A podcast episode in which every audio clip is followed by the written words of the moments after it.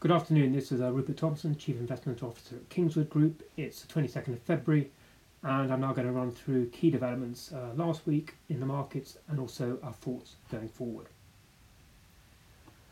Well, global equities actually slipped back a bit last week. Um, in sterling terms, they were down some 1.5%.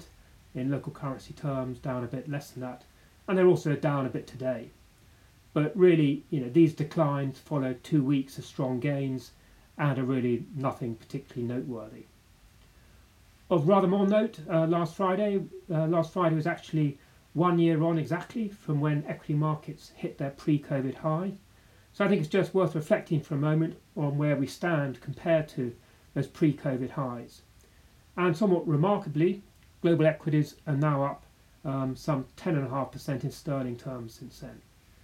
China is very much the standout winner with a gain of uh, 36.2%, while the US is up 12% and the UK is trading behind by quite a way with actually a loss of close to 7%. But really, it was government bonds which were the main focus of attention last week. 10 uh, year yields rose uh, 0.15 to 0.2% in the UK and the US, and they're now back up to around 0.7% in the UK and just under 1.4% in the States. And this really leaves them um, around 0.4 to 0.5% above where they were at the start of the year. And what this rise in yields means is that UK gilts have now actually lost as much as 5.9% year to date. And this very much highlights that UK government bonds are very much no longer the risk free investment that they once were and that's why we only have a small allocation in our portfolios.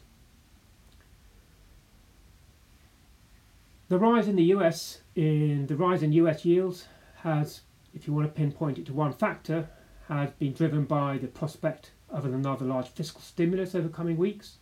Um, John Doe, uh, the American equivalent of uh, Joe Bloggs, could very well receive another $1,400 check from the Treasury in coming weeks, and that's hard on the heels of the $600 they received only a few weeks ago. And that $600 check is no doubt the main reason behind why uh, retail sales surged in the States in January uh, much more than expected. They grew actually as much as uh, 5.3%. Well, in the UK, at least in the short term, um, it's a very different story. So rather than big upward surprise for retail sales in January, we actually had um, a big downward surprise. And essentially, retail sales in the UK plunged as much as 8.2% um, as the lockdown took its toll. Um, this was double the decline you saw in November, but equally it was um, under half the decline you saw back last um, last spring. So retail sales are down sharply, and in terms of sort of where they're headed short term, the problem is that this budget, the forthcoming budget in early March, there's going to be no big giveaways there, with any largesse from the Chancellor very much limited probably to a grudging extension of the furlough scheme for a few more, few more months. So, what has driven uh, this spike higher in UK yields? Really, I think it's been driven by the rapid vaccine rollout, and what this has meant is that this has brought an end to speculation that rates could actually be pushed into negative territory.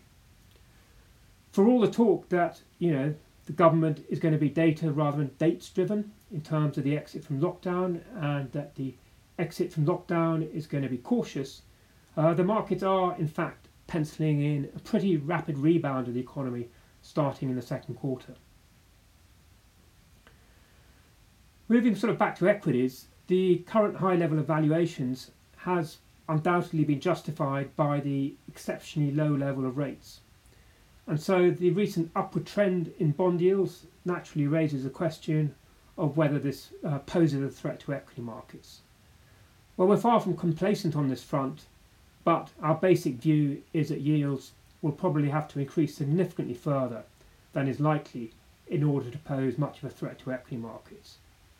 And this is because the rise in yield is being driven by primarily by expectations of stronger growth and inflation, which are good news for equities and supportive, good news for corporate earnings and uh, supportive for equities. Uh, this rise would be much more problematic if it was down to worries that central banks were poised to start unwinding the massive monetary stimulus. But as Fed Chair Powell um, is undoubtedly going to reiterate in his testimony to Congress this week, the Fed plans to remain, to use their exact words, patiently accommodative to support the struggling labour market. Well, with no reduction in stimulus likely this year almost anywhere, possibly the only exception is going to be China, we think any further rise in yields should be pretty limited. And if you sort of cast your mind back to 2013 in the so called taper tantrum, when US bond yields actually surged as much as 1% in the, manner of a, in the matter of months, and this was due to the fears that the Fed would start scaling back its quantitative easing program back then. Well, what actually happened to equities? They proved relatively resilient in 2013, even though you had a fairly sharp and substantial rise in bond yields. And in fact, the upward trend in equities continued that year, even though there was the odd correction. So we're not too worried about the upward trend in bond yields in terms of derailing equity markets.